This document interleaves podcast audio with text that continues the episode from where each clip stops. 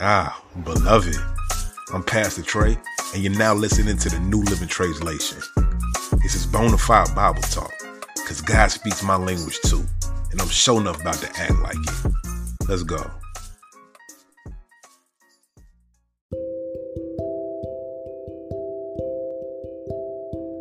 Ladies and gentlemen, boys and girls, cats and dogs, and everything in between. Sorry, I've always wanted to start an episode like that You remember Mannie Fresh? Fre- Fre- Fre- Fresh. Well, I don't know if you remember Mannie Fresh or not, because I'm still trying to figure out the demographics for this podcast. It is very confusing at times. Anyhow, moments like this happen, and all of a sudden it makes sense to me. While people like, we don't need no more podcasts, because really, that's just 30 seconds of me living out my failed dreams as a rapper. Like I have a microphone and I get to say stuff now. And anytime I turn a microphone on, I'm attempting to relive some dreams that were never realized. But y'all ain't come here to listen to me work stuff out like that. I go to therapy for a reason. So y'all are here for the New Living Translation. Y'all want to hear me talk about the Bible. I'm going to go ahead and do that. But before I do that, I want to have a conversation with y'all about how these episodes end up coming together and the things that I wrestle with as, I guess they call them content creators now. Yeah, the things that I wrestle with as a content creator because I recognize that there are a lot of different philosophies when it comes to studying the Bible and handling the Bible and things of that nature. And sometimes I wonder how much of that I should take into account as I create this particular podcast. So I've thought about taking my time to go through a particular book. Like I did that with Jonah once, and that was pretty dope for me. But at the end of the day, the Bible isn't a book in that way, it's a library. So we get the opportunity to hop into this library and jump around back and forth between books and wisdom writings and narratives and see how we can weave this narrative together. That's one of the things that I do as a Christian minister. I look across all of these books and see what stories there are to tell. What messages can we craft? How can we commit to the wholeness of the people that we serve on a regular basis?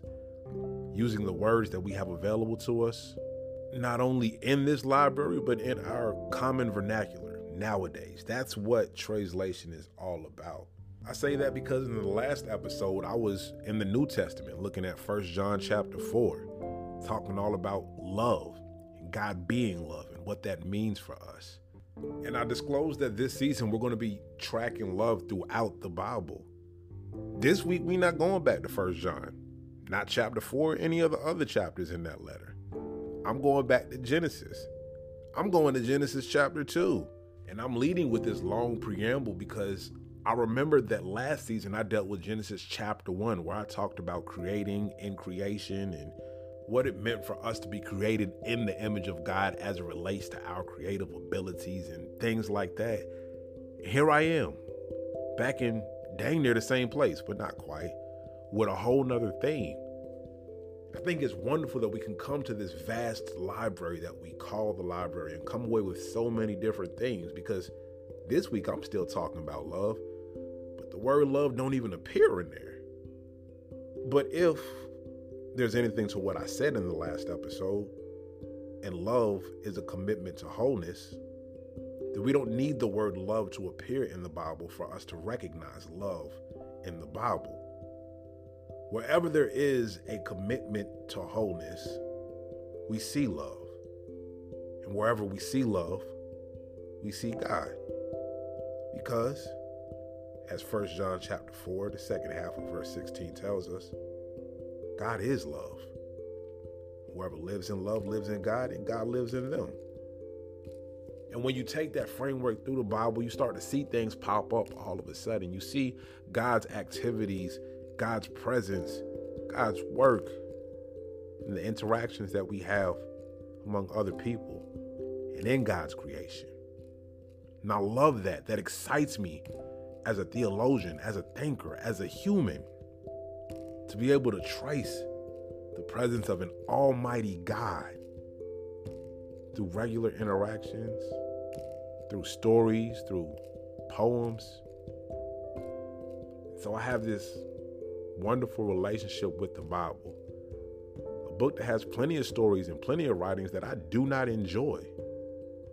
But I get to undertake this task, searching through these pages, looking for a God that I still believe has something to say to us this very day. And so I'm excited to have bona fide Bible Talk with y'all on this episode. Right back in Genesis, right back in the beginning, where God gets the very hands of God dirty, shaping a world that I believe is committed to our wholeness. So, without any further ado, we're going to meet up in Genesis chapter 2, beginning of verse 15. And that's where we'll begin our bona fide Bible talk. Let's go. Then God Almighty took the human and set him up in the garden to nurture and protect it. God told him, You can eat from whatever you want out here, but the tree of the knowledge of good and evil, don't eat from that one. The day you eat that fruit is the day you die. God Almighty said, It ain't good for a human to be lonely. I'm gonna make a friend for him. God Almighty made every kind of wild animal out the ground and every bird in the air, then brought them to the human to check out. Whatever he called them, that's what their name ended up being. So the human ended up naming all the wild animals and the farm animals and every bird in the air, but won't no friend for the human. And God Almighty put the human into a deep sleep, but he got slumped. And God took a chunk out his side, patched up the space where it was.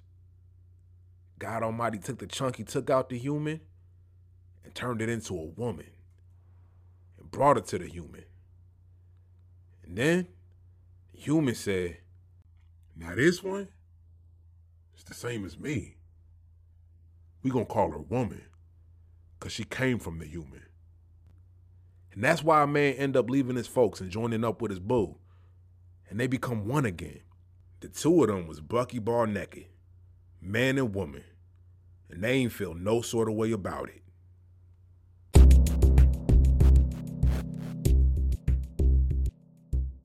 One thing that always sticks out to me about this account of creation in Genesis, we stretch it out over Genesis chapter 1 and chapter 2, chapter 1 walks us through six days of creation, God calling everything good. Over and over, we see all of these things described as good. So much so that on the seventh day, God just takes in all that was done on the first six days. God rests having called everything good, we're left with the impression that God is impressed with the work that God put in. Now, a couple of astute observers might note that I started in verse 15 of chapter 2. One of the reasons I did that, skip the first 14 verses here, is because I did an episode on Genesis chapter 1 already, and the first 14 verses are kind of talking about God doing the same things it was a little redundant for me. So I hop down here to verse 15. God takes this human, this person that we call Adam, and he plops him into the garden, this paradise that God has called good. Everything in there is good. Every animal and creature that God created is called good. As a matter of fact, by my logic, even the tree of the knowledge of good and evil, the one where God was like, if you eat from that one, you're going to die that day. That's bad news. Don't touch that one. That would have to be good too. But everything that's good ain't good for you, if you know what I'm saying. Anyway, whew, got to stop before I start preaching on this podcast. The very first thing in the Genesis story, which by the arrangement of every modern Bible, makes it the very first thing in all of Scripture, all of the Bible, the very first thing that God calls not good is for man to be alone. There's a whole nother sermon in that sentence right there. I always find it interesting that in Genesis chapter 1, when God is going through all of this creation, the Bible says that God says, Let us, as though God is creating out of community and God having created humanity looks, and the very first thing that God declares not good is for man to be alone. Meaning that out of a commitment to our wholeness, God recognized that it is not good for us to be in solitude. It is not good for us to be isolated. And the story goes on to tell us that God went back into the dirt and starts using the very hands of God to find a friend, to craft a helper for humanity. And having done all of this and made all of these wonderful creatures, which were also good, we discovered that there was no suitable helper, no companion, no friend for the man that God made. And so God says, I know just what I'll do. The scripture tells us that God puts the man to sleep that God takes a piece from the man's side, that God takes the man's rib and is careful to patch the man back up. And from the piece of the man that God has taken, God crafts another human being. And that though this human was different than the first one, the human recognized it as the very same substance. It says, This is bone of my bone and flesh of my flesh. I translated that as this one is the same as me. I recognize something different in this person than I did in all of the other creatures that were brought before me. So I will call it woman because it came out of man. Some people might notice that I use the word human instead of the word man, where most of our translations will put it. And I think that's because, for the most part, scripture is not that concerned with whether God created a man or a woman first. It's almost like God created mankind and recognized that mankind was lonely. And so God replicates mankind to keep mankind company. Out of a commitment for the wholeness to the humans that God created, God gives them community amongst each other. It says that for that reason, we end up leaving our families, our fathers, and our mothers, and we find that human that looks like us. Yeah, they might appear a little bit different, but when we look at them, we recognize the same substance. We recognize that we have found a suitable helper, that we have found a companion, that we have found a friend. We have found community. We have found someone who is both committed to our wholeness and someone to whose wholeness we are committed because being of the same substance, being so recognizable, our wholeness is intertwined. This story tells us that our wholeness is intertwined because from the very beginning, God literally made us of the same substance. And that God did all of this as an act of love. Because among all of creation, recognizing that there was so much good around, the first thing that God recognized as not good was for us to be alone. That without a friend, without a companion, without a helper, we won't know the wholeness from which God designed us and for which God designed us. Now, the chapter ends with a line about them being naked and unashamed. It's actually a bit of a spoiler for what comes in the next chapter, which we'll get to in the next episode. But I like that it ends with that note, even though chapter divisions are made up later. It's not really a division in the original story. Like that note, though, that they were naked and they felt no shame. Because when we exist in wholeness, there is this comfortability in our vulnerability and in our transparency. There is no shame in existing in the ways that God made us to be. This right here is a picture of perfect love, existing in wholeness among people who are committed to our wholeness under the design of a God who created from wholeness to wholeness and for wholeness. And beloved, I'm wild enough to believe that that's what God wants for you today. Let me pray with you.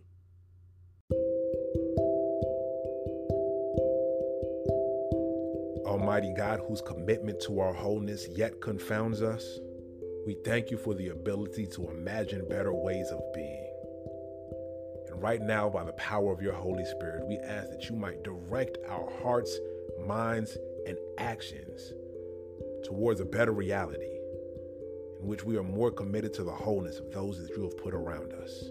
In the name of Jesus, who lives his very life in commitment to our wholeness, we pray.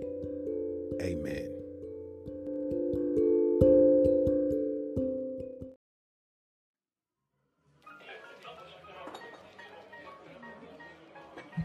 Translation is a production of Three Black Men, the podcast about theology, culture, and the world around us. You can follow us on Twitter at Three Black Men. That's the number three, not spelled out, Black Men. You can find me on all social media platforms at Pastor Trey05. That's Pastor Trey05. Don't send me no Facebook request though. Like, I don't be over there. That's the bad place. This work has been made possible by a community of folks who've chosen to show their support through generosity. You can join us at patreon.com slash three black men. Spell three out that time though. Patreon.com slash three black men. There you can find even more original content from Sam, Rob, and yours truly. Make sure you subscribe to, rate, and review the New Living Translation and Three Black Men wherever you get your podcast. And remember, real recognize real. Don't get caught looking unfamiliar.